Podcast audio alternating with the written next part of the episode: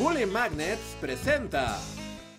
Es momento de Historia de la Ciencia. Uno de los personajes más populares en el mundo de la ciencia es Antoine Lavoisier, un biólogo, economista y reconocido químico francés que aportó grandes descubrimientos, pero tal vez los más importantes fueron los fundamentos para comprender la ley de conservación de la materia y sus métodos para la creación de la química moderna. Aunque lo más adecuado sería agradecer también a Marianne Pierrette Paulset, la esposa de Antoine Lavoisier, quien fue indispensable para todos los descubrimientos e inventos que se dieron en esta época. Así que antes de platicarles sobre la vida de esta pareja de científicos, necesitamos un poco de... Contexto histórico. Nuestra historia se desarrolla en Francia del siglo XVIII. La revolución científica ha dado paso a la ilustración en Europa y con ello uno de los periodos intelectualmente más activos, un ambiente donde la búsqueda de conocimiento, la razón y la educación son algo cada vez más común, y donde se trataba de dar nuevas explicaciones al mundo y a la naturaleza. El nuevo entendimiento de las matemáticas, la astronomía o la física reforzaba la visión de un mundo científico y refutaba cada vez más la visión de las religiones y las supersticiones. Se trataba también de cuestionar los conocimientos del pasado, incluso de aquellos que eran tan antiguos que se habían adquirido en tiempos de la antigua Grecia. En ese contexto vivió Antoine Lavoisier, un joven parisino que nació en 1743 en una familia acomodada su educación fue de excelencia para la época en el Colegio Mazarino, en donde aprendió los fundamentos de ciencia y humanidades. Se graduó como abogado, pero su afinidad a la ciencia lo llevó a ganar la medalla de oro de la Academia de Ciencias de Francia en 1766 por su ensayo sobre un método para mejorar el alumbrado público en las grandes ciudades.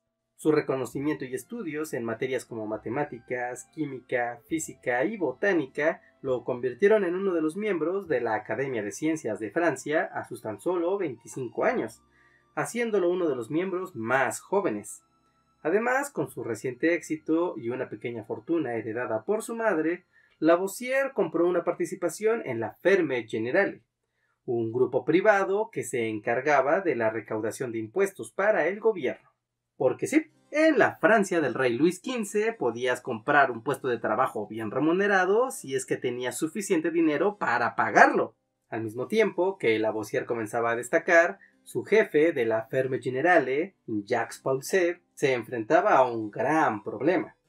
Y es que una baronesa le pidió la mano de su hija de 13 años para casarla con su hermano, que tenía 50 años.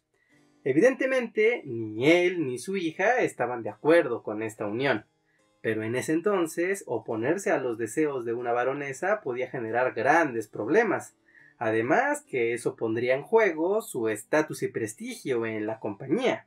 Pero había una solución. Jacques Paul C. se podía negar fácilmente si su hija ya estaba casada, así que se apresuró a buscarle un prospecto que fuera conveniente, y ese alguien era su joven empleado, Antoine Lavoisier quien aceptó la propuesta y se casó con Marianne Pierrette Paulset en 1771, a sus 28 años. Y así, a pesar de ser un matrimonio pactado precipitadamente, Marianne y Antoine tuvieron la suerte de gustarse y tener un matrimonio feliz. Y es que en vez de cada uno dedicarse a sus asuntos, como era lo común en la época, Marianne se vio interesada por los experimentos de su marido, y este a su vez le dio la bienvenida a su laboratorio. Marianne era importante para todas las investigaciones que realizó junto con Lavoisier, pues además de aprender química, tomaba notas de los resultados de los experimentos y realizaba bocetos del laboratorio y el equipo, además que a diferencia de su marido, podía leer y traducir textos científicos del inglés.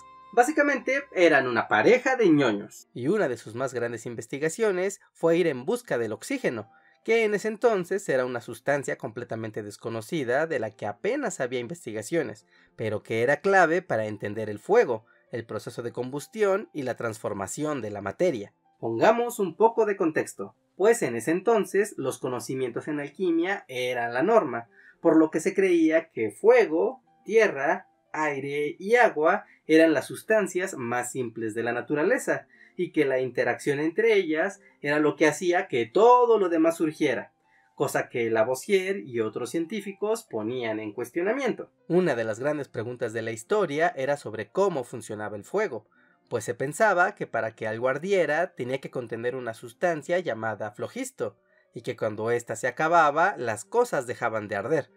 Sin embargo, Lavoisier demostró que el flogisto no existía, pues aunque algunos materiales como la madera se hacían más ligeros al quemarlos en un recipiente cerrado herméticamente, otros, como algunos metales, ganaban peso, lo cual no tenía ningún sentido en la teoría del flogisto. Y sí, estoy reduciendo aquí la explicación de este importante experimento a su mínima expresión. Y es que lo que quiero aquí es contarles algo de historia sin desviarme demasiado a la parte de la química. Así que, químicos que me estén viendo, por favor, no me linchen. El caso es que con este experimento se demostraba que el aire no era un elemento puro en la naturaleza, sino una sustancia compuesta por la mezcla de dos gases, el nitrógeno y el oxígeno, y era este último el que interactuaba al momento de hacer arder cualquier cosa. Lo cual hoy parece algo obvio, pero créanme, ese descubrimiento causó una revolución. Al mismo tiempo de esta investigación, Lavoisier también pudo demostrar que el agua, otra de las sustancias elementales de la alquimia, no era una sustancia pura, sino que al igual que el aire, también estaba compuesta por la mezcla de dos gases, el hidrógeno y el oxígeno. Gracias a estos y otros importantes experimentos fue que Antoine Lavoisier y Merian acumularon suficiente evidencia para escribir uno de los textos más importantes de la historia de la ciencia en 1779, el Tratado Elemental de Química. El texto describía con claridad los descubrimientos derivados de años de experimentación, y hablaba por primera vez sobre la ley de conservación de la materia, donde se explica que en una reacción química ordinaria la masa permanece constante, es decir, que la masa consumida por los reactivos es idéntica a la masa obtenida en los productos, o dicho de otra manera, se demostraba que la materia no se crea ni se destruye, solo se transforma. Esta explicación revolucionaria dio paso a una importante invención por parte de Lavoisier y sus colegas científicos, el método de nomenclatura química, texto en el que se muestra una manera de organizar y dividir las sustancias en elementos y compuestos, y en donde se mostraron por primera vez 33 elementos químicos junto con el sistema moderno para crear ecuaciones químicas que se utiliza hasta la actualidad. Sin embargo, la felicidad y la paz no duraron para siempre.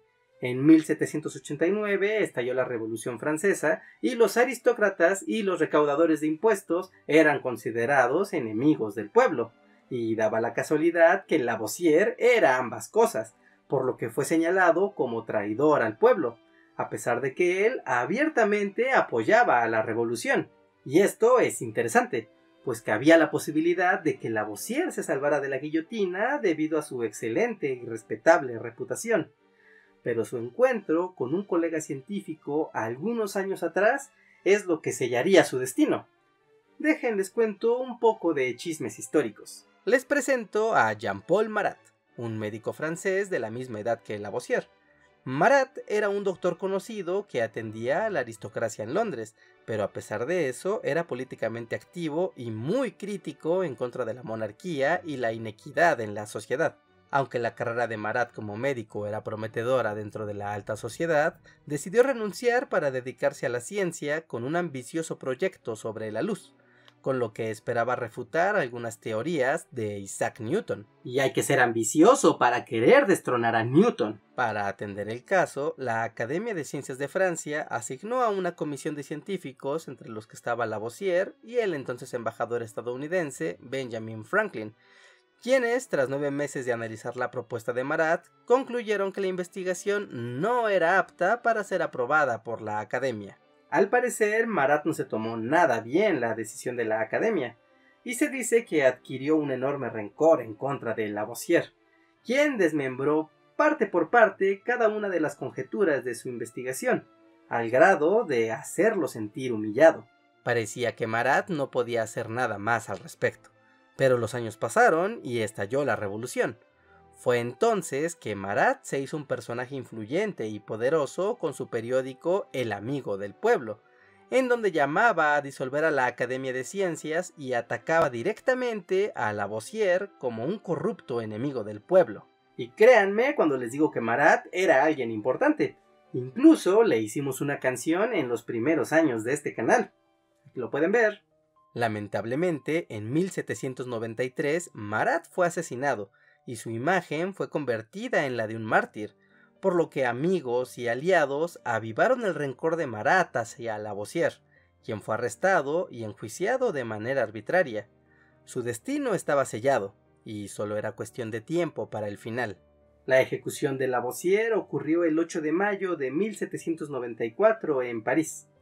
A sus 50 años dejó atrás incontables experimentos y un montón de notas con teorías científicas inconclusas, además de una escuela de pensamiento científico que sería muy fructífera en el futuro. He tenido una carrera decentemente larga y sobre todo feliz, y creo que mi memoria será acompañada de algunos lamentos y quizás alguna gloria. ¿Qué más se puede desear? Este asunto probablemente me salvará de la inconveniencia de la vejez. Moriré con buena salud.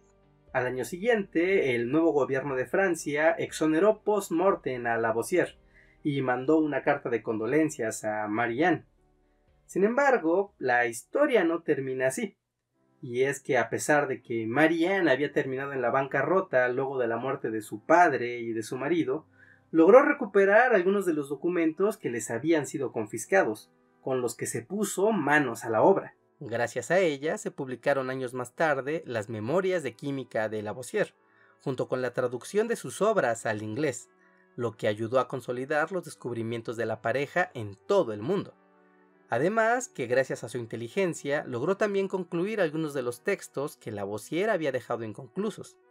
Es por eso que no cabe duda de por qué a esta pareja se les consideran el padre y la madre de la química moderna.